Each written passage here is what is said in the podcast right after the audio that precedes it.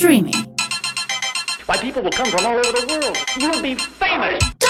Pop Revolution. Ιστορίες της pop κουλτούρας με τον Τάσο Μπιμπισίδη. Αυτό είναι άλλο ένα επεισόδιο του Pop Revolution. Εδώ μοιραζόμαστε ιστορίες της pop κουλτούρας και σήμερα θα μάθουμε την ιστορία της Μυρτώ Κοντοβάνη. Μυρτώ ή Μυρτούς, λέγε. Μυρτώ. Μυρτώ. Και εγώ Μυρτώ λέω πάντα. Γεια σου, Τάσο μου. Σε ευχαριστώ πάρα πολύ που είσαι εδώ. Και εγώ σε ευχαριστώ που με κάλεσες. Θα πούμε ωραία πράγματα, γιατί είσαι μία γυναίκα η οποία, συνήθως τι σου λένε ότι σε χαρακτηρίζει. Εγώ θα έλεγα η ευφία. Εξαρτάται από το ποιος μου το λέει. Αν με ρωτάς τι λένε οι φίλοι μου, θα σου πω άλλο. Αν με ρωτάς οι δικοί μου τέλος πάντων άνθρωποι, αν με ρωτάς τι λένε οι υπόλοιποι άνθρωποι, ο κανονικός κόσμος δηλαδή, πάλι άλλο θα σου πω. Εντάξει, θέλω να μου πεις τι λένε οι φίλοι, ας ξεκινήσουμε έτσι. Οι φίλοι... Γιατί έτσι θα σε ανακαλύψουμε καλύτερα. Οι φίλοι τι λένε? Λένε αμάρε Μυρτώ με την ακαταστασία και την αναβλητικότητα σου. Είμαι πάρα πολύ αφηρημένη. Άρα σε ξέρεις, λες. Άρα σε έχεις δειλάρει κάπως. Μπορείς να σε διαχειριστείς πια. Έχω κάνει πολλά χρόνια ψυχοθεραπεία. Που σημαίνει, για όλο αυτό το χαοτικό μυαλό, για να το δαμάσεις, όντως. Τότε δεν το ήξερα ότι το κάνω γι' αυτό. Ένιωθα δηλαδή ότι κάτι πέφτει από το τραπέζι, από το ράφι. Ναι. Αλλά τέλος πάντων, εντάξει, τότε είχα άλλες αναζητήσεις και αναρωτιόμουν για άλλα θέματα. Ποια ήταν η ερώτηση που σε έκανε να πεις ότι τώρα πρέπει να δω έναν ειδικό? Αυτό θα με βοηθήσει. Η ερώτηση δεν ήταν ερώτηση, ήταν μια υπαρξιακή αγωνία. Δεν τα καταφέραμε με την ψυχοθεραπεία να τη λύσουμε την υπαρξιακή αγωνία, διότι στην Έλληνα ψυχοθεραπεύτρια ύστερα από 10 χρόνια, δεν θυμάμαι και παραπάνω, μου είπε φύγε από εδώ, διότι δεν λύνεται αυτό που έχεις. Είπε υπαρξιακό το θέμα. Με πίεζε. Τώρα με βάζεις και λέω τέτοια πράγματα που δεν τα λέω συχνά, αλλά μια αίσθηση ματαιότητας. Αυτό. Ο θάνατος νομίζω ότι ήταν. Και είναι που δεν μπορούσα καθόλου να το τοποθετήσω. Ήμουνα παιδί όταν ξεκίνησα, θυμάμαι δηλαδή 3 χρονών, να αναρωτιέται. Δεν θυμάμαι βέβαια τη σχέση μου με το θάνατο τότε, που μπορώ να φανταστώ για ποιο λόγο συνέβαινε και πώς. Για ποιον. Τα παιδιά ερχόμαστε από πολύ νωρίς σε επαφή με την ιδέα του θανάτου, μέσα από διάφορα γεγονότα. Στη δική μου περίπτωση ήταν διάφορα, ζούσα σε μονοκατοικία, εκεί που είναι σήμερα το πάρκο κέντρο Νιάρχος, στο Νιάρχιο που λένε, σε πολύ ωραία γειτονιά, γεμάτη μονοκατοικίες, και είχα πολύ μεγάλη σχέση και εγώ και ο αδερφός μου και όλοι μας οι φίλοι με διάφορα ζωάκια τα οποία στη γειτονιά, στα χωράφια, γατάκια κλπ. Που σώζαμε. Τώρα το λέω πολύ έτσι ανάλαφρα, αλλά αγαπούσαμε πολύ τα ζώα. Ήταν μια οικογένεια, η οικογένειά μου, που ασχολιόταν με τα ζώα και τα αγαπούσε πολύ.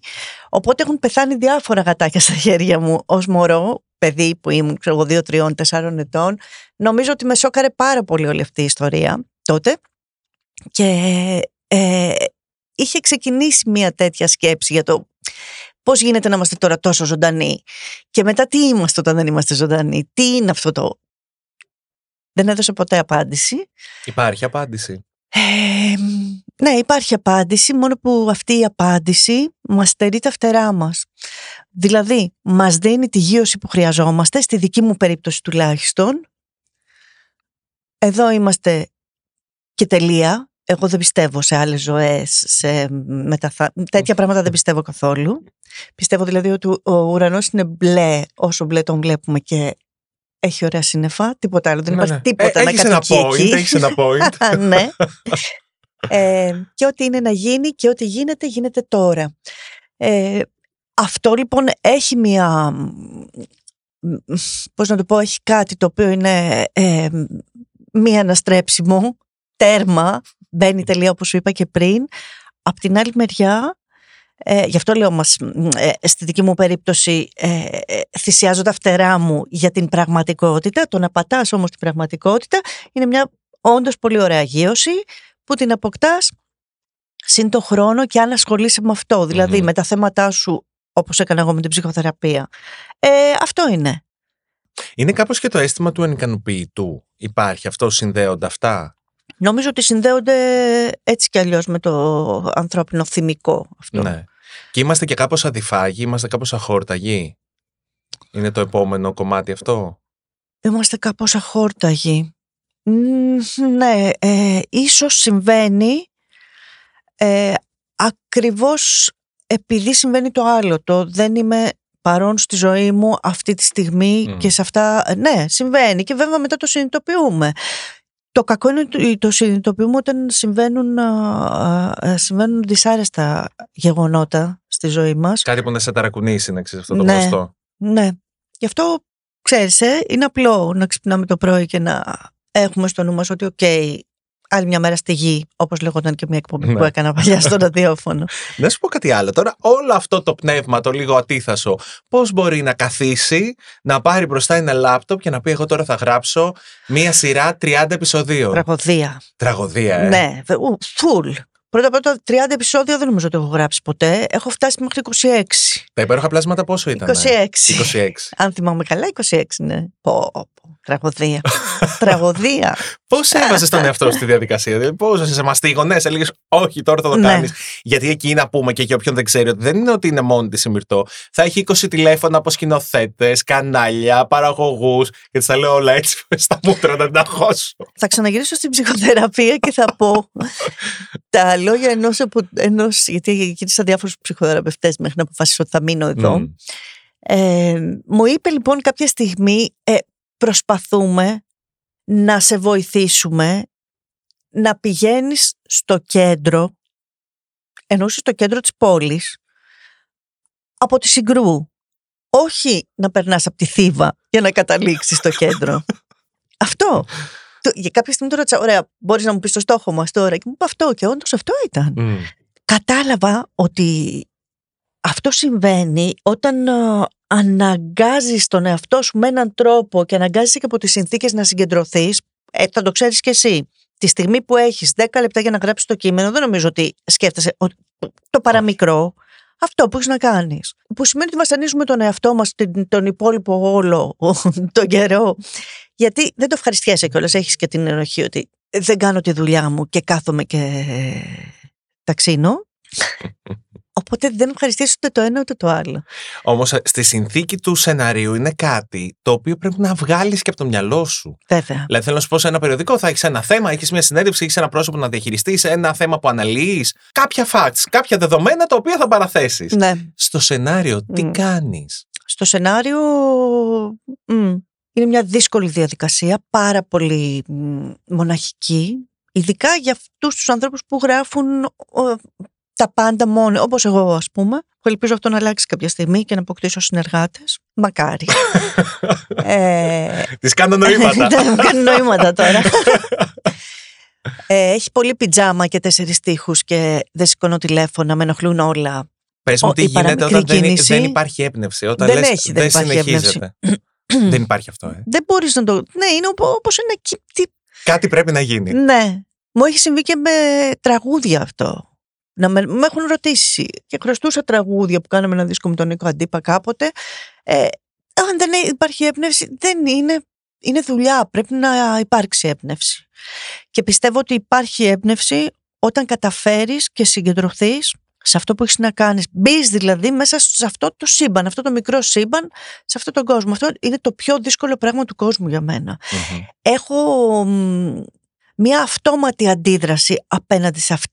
Στις υποχρεώσεις μου. Έχω ένα όχι, δηλαδή, όχι δεν το κάνω. Νομίζω είναι παιδικό και σχολικό αυτό. Το θα κάτσεις να διαβάσω ή δεν θα διαβάσω.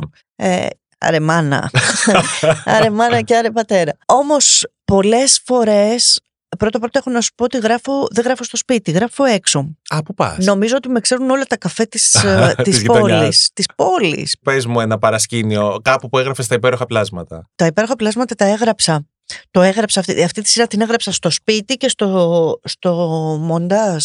Στο μοντάζ. Το πιστεύεις αυτό? Ναι, στο μοντάζ. Όταν έφτιαξα τα υπέροχα πλάσματα, το πρώτο επεισόδιο δεν το έκανα για βιοποριστικούς λόγους. Δούλευα ήδη στην τηλεόραση από τα 24 Και ήμουν δημοσιογράφος, δούλευα στο Κλικ, δεν θυμάμαι που ήμουν τότε, ναι, στο Κλικ νομίζω ότι ήμουν, στην τελευταία του περίοδο με τον Σταύρο Θεοδωράκη και τον Φώτη Γεωργελέ, και το έγραψα, το πρώτο επεισόδιο, νομίζω ότι το εμπνεύστηκα περπατώντας την Αγίου Μάρκο από τις μεγάλες βόλτες που έκανα στην πόλη και σκεφτόμουν πόσο μακριά είναι η τηλεοπτική γλώσσα από αυτό που ζούμε οι άνθρωποι στην πόλη και όχι στην πόλη μόνο, από την πραγματικότητα. Και συνέχισα να υπερασπίζομαι αυτή τη δουλειά με τον τρόπο που την υπερασπίστηκα σε διάφορα γραφεία, συσκέψεις, συναντήσεις με κανάλια, ακριβώς όπως το έχω στο μυαλό μου, ότι ή θα το κάνουμε έτσι ή δεν θέλω να το κάνω, δεν θέλω να αλλάξω αυτό το χαρακτήρα. Δεν θέλω να βάλω γονείς, ας πούμε, που μου έλεγαν όλοι,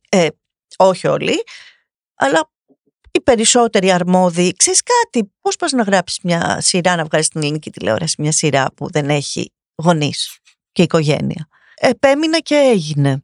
Και τώρα, τόσα χρόνια μετά, συζητάμε ακόμα για τα υπέροχα πλάσματα. Και τόσα χρόνια μετά βλέπουμε ακόμα σειρές που οι περισσότερες έχουν οικογένειες και σόγια και τη μάνα μου, τον πατέρα μου, τη θιά μου κλπ. Δεν είναι κακό. Ναι, αλλά το δικό σου παράδειγμα δεν απέδειξε ότι μάλλον η λογική που έχουν αυτοί οι μεγάλοι, τα μεγάλα κεφάλια ήταν λάθος. Δεν νομίζω ότι απέδειξε τίποτα. Ούτε νομίζω ότι υπάρχει κανένα θέμα τέτοιο σε ό,τι αφορά τη βιομηχανία. Μία βιομηχανία που έχει να κάνει με την κατανάλωση και με τα λεφτά. Ναι, ναι. Δεν φαντάζομαι ότι κάποιος θα ήταν πιστεύω αρκετά πολύ φωτισμένος, κάποιος που θα έκανε μισό βήμα πίσω για να πει «Αχ, κοιτά, εδώ ναι, όντως δεν είχε οικογένεια». Ξεχνιούνται όλα αυτά, ρε. Τα συζητάμε σε ένα τραπέζι και μετά καθόμαστε, περιμένουμε πώς πήγε. Πήγε καλά, δεν πήγε καλά. Ωραία, πήγε καλά. Ποια είναι η συνταγή? Κόσμο στην πόλη. Ωραία, έλα να κάνουμε ακόμα μια σειρά με κόσμο στην πόλη ή με κάτι της. Νομίζω όμως ότι αν οι θύνοντες έκαναν μισό βήμα πίσω και παρακολουθούσαν τα σημεία των καιρών, γιατί το κάζατε παπέλ, ας πούμε, θα υπήρχε περισσότερος χώρος για καινούρια πράγματα τα οποία θα έδιναν κιόλας λεφτά. Αυτό που αφορά και ενδιαφέρει. Για ποιο πράγμα είσαι πιο περήφανη, για ποια σειρά? Αχ, δεν ξέρω. Γιατί και το Μίλα μου βρώμικα έχει φανατικούς θαυμαστές ακόμα και φανς που τρελαίνονται. Ναι. Συνήθως για ποιο σου λένε? Για ποιο μου λένε, για τα υπέροχα πλάσματα. Για τα υπέροχα πλάσματα, Ναι. Το αγαπάνε πάρα πολύ. Και τώρα που είμαι κι εγώ λιγότερο επικριτική, μιλάω για τον εαυτό μου και τη βλέπω τη σειρά, πραγματικά μου φαίνεται σαν ένα ντοκιμαντέρ μιας Αθήνας, μιας εποχής που την πήρε ο άνεμος. Δεν ξέρω αν την πήρε, αλλά την πήρε. Και μπορεί να είναι και καλό. Μπορεί. Δεν ξέρω. Μου φαίνεται τόσο πιο ελεύθερη εποχή εκείνη, τόσο πιο απλά και σαν να μοιραζόμασταν μια γλώσσα που την καταλαβαίναμε όλοι. Ήταν και κοντά τα υπέροχα πλάσματα στην πραγματική σου ζωή? Πολύ, πάρα πολύ κοντά. Εμπνευσμένα από φίλους και από ανθρώπους που είναι στο περιβάλλον σου. Ναι. Από πολύ συγκεκριμένα πρόσωπα. Γι' αυτό είχα και την άνεση να γράφω έτσι. Και έχεις δώσει και πραγματικές ιστορίες που είχαν, ας πούμε, οι φίλοι σου. Και δικές μου. Οι φίλοι σου τι λέγατε? Το ξέρανε. Οι φίλοι μου κάναμε τότε μουσική επιμέλεια μαζί στα υπέροχα πλάσματα. Υπάρχουν πρόσωπα δηλαδή και συνάδελφοι, δημοσιογράφοι, φίλοι, αδερφικοί που ήταν λίγο, μια συμμορία. Ναι. Και δικές μου ιστορίες. Δηλαδή. Πες μου μια δικιά σου. Αχ, είναι πολύ ντροπή. Έλα, σταμάτα, λέγει. Μια δική σου ιστορία. Ποια ήταν η δική σου από όλες? Αλλά δεν θα το αναλύσουμε περισσότερο. Αλλά δεν θα πούμε προς τα έξω. Ναι, εντάξει. Οκ. Τώρα μεταξύ μας, εδώ που είμαστε. Δεν μας ακούει κανείς. Η ιστορία με το τατουάζ. Περίμενε να πούμε πρώτα ότι η ιστορία με το τατουάζ που λέμε για να καταλαβαίνει και ο κόσμος ήταν η ιστορία με τον άντρα, το αγόρι που γνωρίζει η Έλλη και που όταν βγάζει την μπλούζα του εμφανίζεται το τατουάζ με τη μάνα του, πάνω του. Στη δική μου περίπτωση ήταν από τη μία η μαμά, την άλλη ο μπαμπάς. Ακόμα χειρότερο. Ναι. Και ένα σταυρό στη μέση. Και εγώ είπα, όχι, το σήμα του Ολυμπιακού από πίσω. Στην πλάτη. Και είπα, τι είναι αυτό? Μου λέει, οι γονείς μου ζουν και βασιλεύουν. Πολλές ιστορίες. Νομίζω είχε περισσότερο από όλα να κάνει με το πόσο σημαντικό, πολύτιμο, πάρα πολύ πολύτιμο όπλο στην ζωή και στην πορεία μας είναι να πηγαίνεις με το κουβαδάκι που λέει και η φίλη μου η Μελίτα, το έλεγε η Μελίτα Κάραλη αυτό, να πηγαίνεις με το κουβαδάκι σου να ποτίζεις κάθε μέρα Το δεντράκι που είναι η φιλία, η σχέση που κρατάει χρόνια, έχει προσπάθεια, έχει φροντίδα, έχει όλο αυτό. Και είναι ένα πολύ μεγάλο όπλο για να πατάς και να περπατάς, ιδιαίτερα σε ανθρώπους οι οποίοι έχουν διαλέξει εναλλακτική οικογένεια σε αυτή τη ζωή, αν θέλουμε να το πούμε έτσι. Αυτό ήταν τα υπέροχα πλάσματα. Αχ, τα υπέροχα πλάσματα. Σε ρωτάνε, φαντάζομαι, συχνά αν θα μπορούσες να το δεις το σήμερα. Ναι, με ρωτάνε συχνά. Κάποια στιγμή μου είχαν ζητήσει και μου είχαν κλείσει ένα ραντεβού ο Γιώργος, ο Πετπασόπουλος, η Μυρτώ και η Φέδρα. Είχαν στο μυαλό τους να μήπως το συνεχίσουμε. Δεν ξέρω, όπως έχω πει και άλλη φορά, πώς θα ήταν σήμερα, ξέρω πώς είναι τα υπέροχα πλάσματα σήμερα, πώς θα ήταν για την τηλεόραση. Δηλαδή, αν εγώ έπρεπε να γράψω την αληθινή συνέχεια των υπέροχων πλασμάτων, όπως αληθινή ήταν και η πρώτη τους εμφάνιση τότε ως ιστορία στην τηλεόραση, και πόσο νερό θα βάζα στο κρασί μου, δηλαδή δεν θα βλεπόντουσαν τόσο συχνά. Θα το έτρωγες, εσύ που τα βλέπω, όχι εσύ, όποιος έβλεπε τα υπέροχα πλάσματα, ή θα έλεγε «Αχ, γιατί δεν είναι πάλι μαζί», ή θα αναγκαζόμουν κι εγώ να φτιάξω ψεύτικες συνθήκες ζωής. Δεν θα το ήθελα. Μπορεί τα πράγματα να έχουν σημασία όταν γίνονται, ή αν έγραφα την αλήθεια, ίσως να είχε πάλι σημασία, να ήταν ακόμη ωραιότερο ή να ήταν ακόμη πιο, πάντως συγκινητικό θα ήταν σίγουρα, ακόμη πιο αστείο. Εκεί δεν ξέρω τι γίνεται με το χιούμορ και τα γέλια μας. Αναρωτιόμουν αυτές τις μέρες πόσο καιρό έχω να γελάσω, να ξεράθω κάτω από τα γέλια. Έχεις αναρωτηθεί? Να ξεκαρδιστώ. Δεν θυμόμουν. Το Μιτσάκι, ας πούμε, το πραγματικό που σε είχε εμπνεύσει τότε, ναι, το 2007. Ναι. Σήμερα τι κάνεις στην πραγματική ζωή? Αχ, έλα ρε Τάσο, τι ρωτήσεις είναι αυτές? Τι θα έκανες σήμερα το Μιτσάκι? Νομίζω ότι θα είχε μια σχέση, ότι δεν θα ήταν πια με τον άντρα που ήταν τότε, που υποδίθηκε ο Μιχάλης Μαρίνος. Θα ήταν πάρα πολύ καλοί φίλοι. Θα ήταν ο ένας στη ζωή του άλλου, αλλά σε καμία περίπτωση ζευγάρι. Νομίζω ότι θα είχε μία σχέση με ένα μικρότερο της άντρα, ενδεχομένως, έτσι όπως τη φαντάζομαι, γιατί είχε μία παιδικότητα έτσι κι αλλιώς, είχε έναν τρόπο πολύ μποέμικο και για την ηλικία τους. Ακόμα φαντάζομαι ήταν 35 χρονών και ζούσαν, ειδικά το Μιτσάκι, σαν φοιτήτρια. Ναι. Νομίζω ότι η Έλλη, καλά, την είδαμε στο τελευταίο επεισόδιο την είχαμε δει έγκυο, να περιμένει παιδί, ένα μωρό, και να τα έχει και να είναι σε ζευγάρι με αυτήν την σχέση που, πώς να το πω, ήταν πιο συμβατή με τη ζωή της, χωρίς να έχει τρομερό πάθος, έτσι δεν ήταν, ναι, έτσι δεν είχε φανεί. Ναι. Τον συμπαθούσε, τον είχε αγαπήσει, αλλά δεν ήταν ένα τρελό πάθος, τον γούσταρε. Αλλά νομίζω ότι καλά, πιστεύω ότι είχαν χωρίσει όλοι πρώτα-πρώτα. Μην με ρωτάς εμένα, θα σου πω, ξέρεις τώρα. Πώς, Μυρτώ, πώς θα το έγραφες? Τα είχε αποβάλει, θα είχε κάνει παιδί. Τα είχε χωρίσει, ξέρω εγώ, και θα ζούσαν οι τρεις τους κλπ. Δεν ξέρω πώς θα το έχτιζα.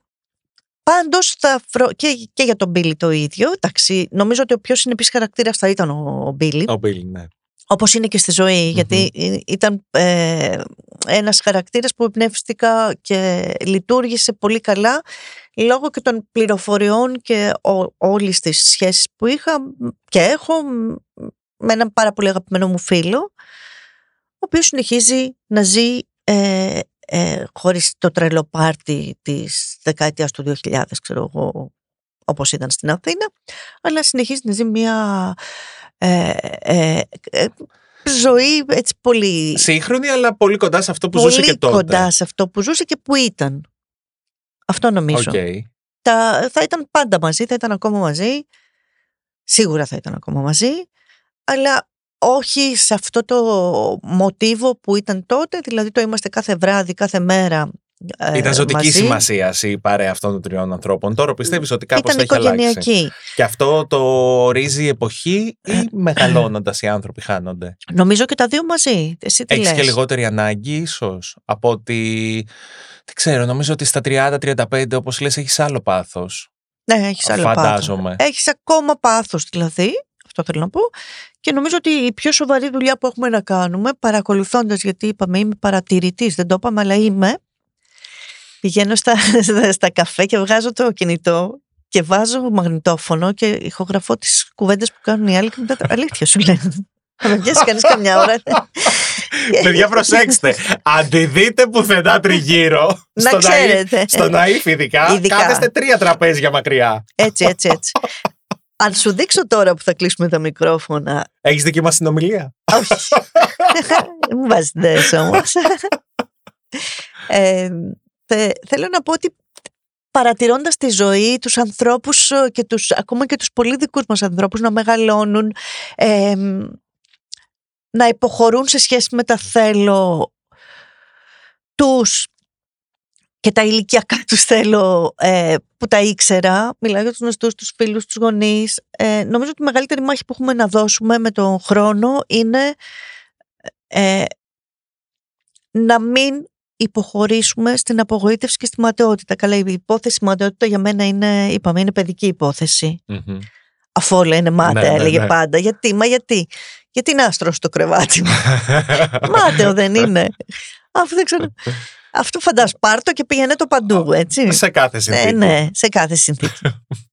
Αλλά νομίζω ότι η μεγαλύτερη μάχη που έχουμε να δώσουμε και που οφείλουμε να δώσουμε και σε σχέση με ανθρώπους που αγαπάμε είναι η παραίτηση και η ματαιότητα. Εκεί νομίζω τελειώνει και η ζωή. Το παρακολούθησα δηλαδή πρόσφατα, δυστυχώς, με τον θάνατο του μπαμπά μου και συνειδητοποίησα ότι, γιατί ξέρω και άλλους ανθρώπους στην ηλικία του πατέρα μου που δεν έζησαν έτσι τα γυρατιά, με το αυτό που είπαμε και πριν, κατά πόσο είμαι παρόν στη ζωή μου. Ναι. Δηλαδή, ναι, έχω αποδεχτεί το γεγονός ότι δεν είμαι ένας νέος άνθρωπος πια. Πάλι τον πατέρα μου έχω στο μυαλό μου, που ήταν πάρα πολύ νάρκισσος και τον πείραζε που θα πεθάνει ως γέρος. Αυτό μου είπε μια φορά. Τρομερή. Η γιαγιά έζησε μέχρι τα 95, του είπα, βρε μπαμπά. Και μου είπε, ναι, αλλά έζησε ως γριά. Φαντάσου, ναρκισσισμός του κερατά. Όμως ότι είσαι εδώ και μπορείς πάντα να βλέπεις τον ήλιο το πρωί, μην ακουστεί να είπα αυτό, δεν θέλω, αλλά και ας ακουστεί κιόλας, ή να μπορείς να παίρνεις το καραβάκι σου και να πηγαίνεις απέναντι στη Τζιά, που είναι το νησί που αγαπάμε και άπουσε και ο μπαμπάς μου, και να βλέπεις τη θάλασσα που έβλεπες και στα 30 σου, είναι μεγάλο δώρο. Πάμε λίγο στη μουσική. Πάμε στα τραγούδια σου. Έχεις πει, δεν χωρίζουν έτσι οι ζωές των ανθρώπων που αγαπήθηκαν με τόσο κόπο. Αυτό πώς το σκέφτεσαι, το γράφεις στο χαρτί, το αποτυπώνεις? Και εκείνη τη στιγμή έχεις τη γνώση, καταλαβαίνεις τι έχεις γράψει, ναι, και ότι πώς αυτό μπορεί να μεταφερθεί και να περάσει πια στην pop κουλτούρα και να γίνει ένας από τους πιο αγαπημένους ελληνικούς στίχους. Ναι.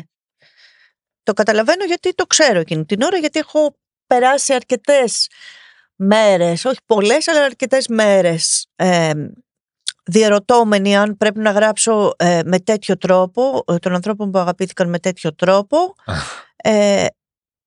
ή με τόσο κόπο, και αν ο κόσμος το καταλάβει τι θέλω να πω εκείνη την ώρα, γιατί ήταν πολύ προσωπικό και φυσικά δεν χρειάστηκε να το συζητήσουμε περισσότερο, γιατί οι σχέσεις μας, με κόπο, είναι αυτό που λέγαμε και πριν, με κόπο αναπτύσσονται οι σχέσεις, με κόπο ανθίζουν, και ήθελα να το απευθυνόμουν σε συγκεκριμένο πρόσωπο, το οποίο εκείνη την ημέρα, νομίζω που τελείωσα το τραγούδι, κοιμόταν, ψοφολογούσε μέσα στο δωμάτιο. Μπορεί να σου αποδομήσει τα πάντα, παιδιά, η Μυρτώ. Ωραία, αυτός ψοφολογούσε στο δωμάτιο και εσύ δίπλα έγραφες ένα από τα ωραιότερα ελληνικά τραγούδια. Έγραφα ένα τραγούδι που είχε πολύ, ξέρεις τι, είχε πολύ μεγάλη σημασία, γιατί είχε πολύ μεγάλη αλήθεια.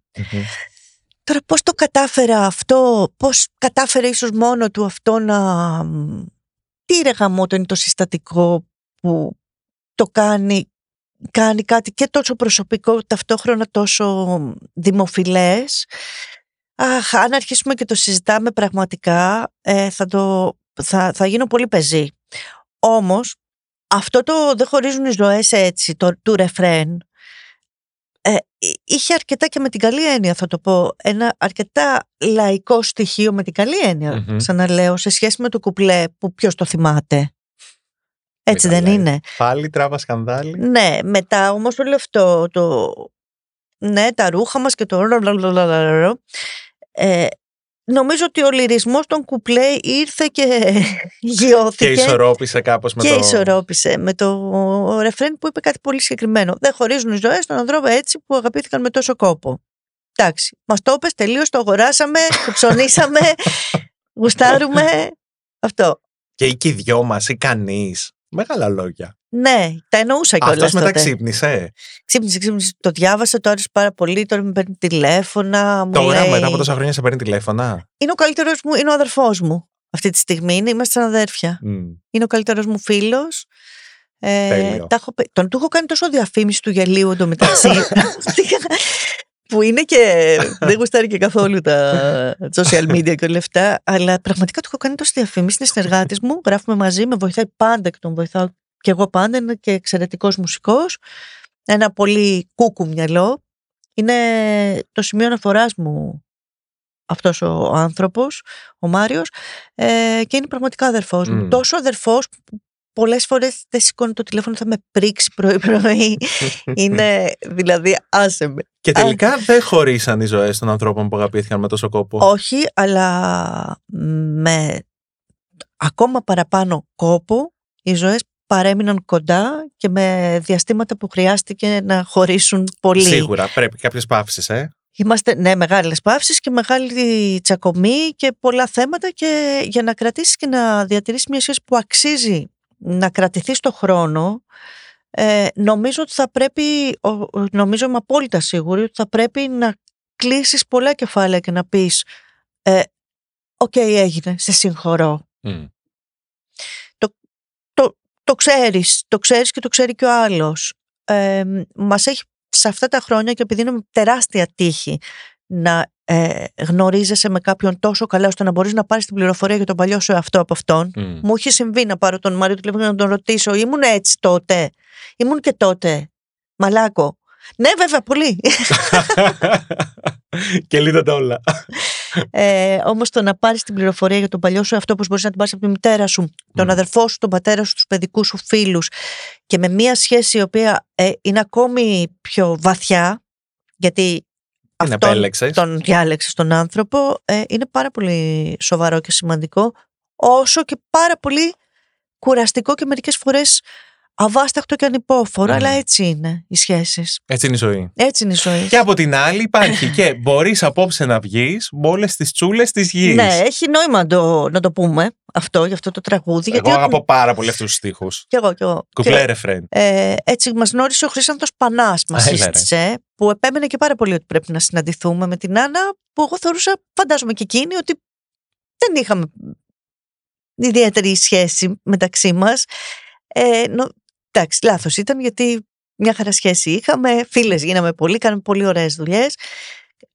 Όταν τελείωσε ο δίσκος και συζητούσαμε τα τραγούδια του του δίσκου, εγώ πίστευα ότι ήταν και μια φάση που ένιωθα ή ήξερα ότι περνούσε η Άννα, που ήθελε έτσι τραγούδια ίσως πιο ήσυχα. Ναι. Εγώ επέμενα όμως ότι είναι, και πολύ σωστά επέμενα, ότι είναι μια show woman, η οποία έχει και... Συζητούσαμε εκείνο το καιρό, νομίζω ότι μας άρεσε πολύ η Λίλη Άλεν και η Κέιτι Πέρι, και συζητούσαμε για αυτές. Και έλεγα και επέμενα ότι θα πρέπει να υπάρχει ένα προβοκατόρικο τραγούδι μέσα στο δίσκο, ο οποίος δίσκος αυτός, ωραία όλα αυτά, αλλά μην φάμε και καμία σφαλιάρα έντεχνη στο κεφάλι, ξαφνικά, μια πετριά. Ότι να καμωθούμε τις σοβαρές ξαφνικά. Γιατί ξέρεις τι, το τραγούδι και η έκφραση του καλλιτέχνη είναι, δεν έχει να κάνει με το... Και εγώ και τις τσούλες, την πυρά στην πυρά. Εγώ ήθελα να το πούμε όλες τις τσούλες της γης. Με την ίδια σοβαρότητα το αντιμετωπίζω, όχι με τον πόνο που αντιμετωπίζω τη σκανδάλη, γιατί ήταν η θεματική του έτσι. Αυτό το τραγούδι το έγραψα συζητώντας για το «Μίλα μου βρώμικα». Εκείνη την ημέρα έβγαζα βόλτα το σκύλο μου Και μιλούσα με την Άννα στο τηλέφωνο και επέμενα εκεί ότι ξέρεις τι, είσαι showwoman και είσαι performer και τι είναι αυτό τώρα, πρέπει να πούμε και κάτι προβοκατόρικο. Είχα τη μουσική στα χέρια μου και μου άρεσε πολύ και η Άννα μου είπε ωραία, τι εννοείς. Μου ερχόταν αυτός ο στίχος συνέχεια στο κεφάλι. Είχα πάρει και ένα γράμμα στο Μίλα μου βρώμικα, το οποίο ήταν πολύ καταγγελτικό από ένα κορίτσι που λέγε όλα αυτά περίπου. Και της είπα θα τον έλεγες αυτό το στίχο. Και μου είπε όχι, δεν της είπα. Μου είπε θα τον έγραφες. Της είπα θέλει προβοκατόρικο στίχο εδώ πέρα. Θέλει κάτι αυτός ο δίσκος. Μου λέει θα έγραφες κάτι προβοκατόρικο. Όχι, θα το έλεγες. Θα το έγραφες, θα το έλεγες. Και μου απάντησε δεν ξέρεις καλά τη βίση και της λέω καλά ούτε εσύ. Λοιπόν, το έγραψα το τραγούδι. Δεν φαντάζομαι ποτέ ότι μπορεί τόσο που καλά ήξερα ότι θα προκαλέσει έτσι λίγο. Αλλά δεν φανταζόμουν τώρα. Φαντάσου δηλαδή ότι έκανα το Μίλα μου βρώμικα εκείνο τον καιρό τη σειρά και ήρθε κάποιο δημοσιογράφος που δεν θυμάμαι, συνάδελφος δημοσιογράφος, να μου πάρει συνέντευξη από ένα σοβαρό έντυπο, μια εφημερίδα, και μου με ρώτησε μέσα στη συνέντευξη δηλαδή με ρώτησε για αυτό, για το τραγούδι, ενώ συζητούσαμε για το σύριαλ. Άλλο. Ότι πώς και εσύ από τη σκανδάλη εδώ και ότι τι. Πώς από τη σκανδάλη τι, ότι πώς από τη σκανδάλη στις τσούλες. Ναι, και πώς ξέρω εγώ από τη συνεργασία σου αυτήν με τις... Κατέληξες, πώς να το πω, κατέληξες από την έντεχνη σκηνή στην εμπορική, από την... τις τραγουδίστριες, τους καλλιτέχνες που συνεργάστηκες, συνεργάζεσαι τώρα υπάρχουν με την Άννα Βίξτρομ. Αυτά τα στεγανά υπάρχουν στους καλλιτέχνες ή είναι κάτι που δημιουργείται από τους δημοσιογράφους, από τον κόσμο, ενδεχομένως δεν ξέρω τώρα αν θα ενδιαφέρει τον κόσμο όλο αυτό. Και υπάρχουν είναι και δεν κατασκεύασμα. Υπάρχουν. Όχι, έχω ακούσει ατακούλα πολύ ωραία. Τύπου. Όχι, Μυρτώ, δεν το περίμενα από σένα αυτό. Ποιο, τις τσούλες. Και τις τσούλες και τη συνεργασία, ας πούμε. Αυτή είναι τη συγκεκριμένη. Με τη Βύση. Η οποία εντάξει είναι και φωνάρα, ξέρω εγώ, δεν είναι δηλαδή να πεις ότι... Έχει να κάνει περισσότερο με τα διάφορα στεγανά που ίσχυαν. Δεν νομίζω ότι ισχύουν τόσο πολύ πια. Έχει να κάνει με τους χώρους, τύπου μπουζούκι και μουσική σκηνή, συναυλία και... Ναι.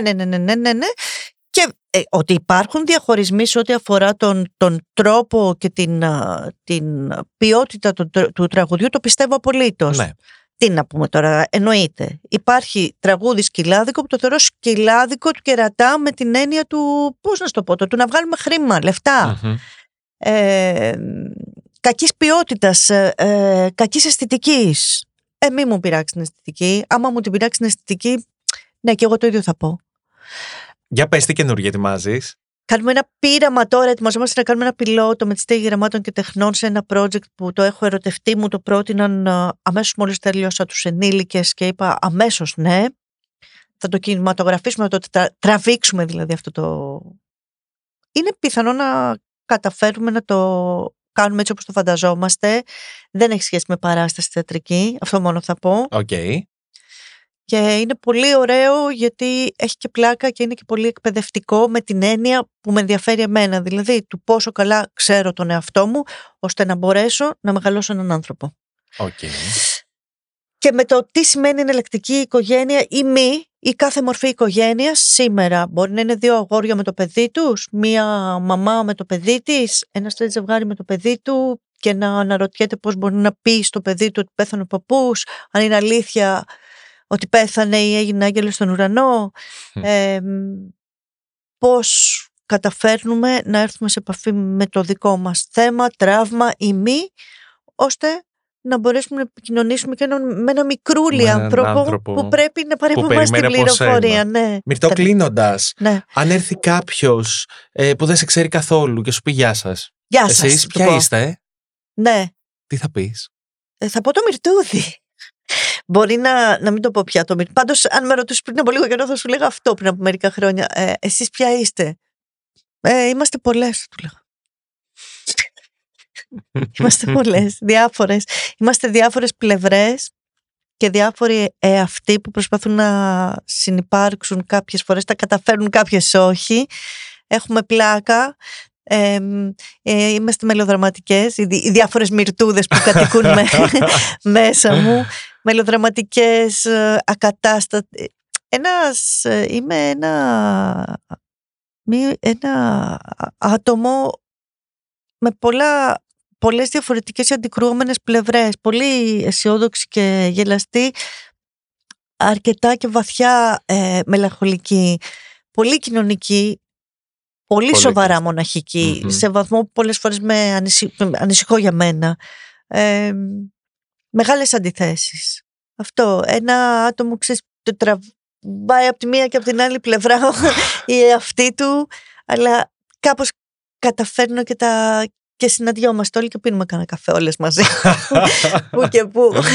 Αυτές λοιπόν ήταν οι Μυρτούδες. Εγώ είμαι ο Τάσος και σας ευχαριστούμε πολύ που ακούσατε άλλο ένα επεισόδιο από τις ιστορίες της pop κουλτούρας. Αυτή ήταν η ιστορία της Μυρτώ Σκοντοπά. Ευχαριστώ πάρα πολύ όλους. Εσένα βέβαια και όλους όσους μας ακούσουν και όσους δεν μας ακούσουν. Φιλιά.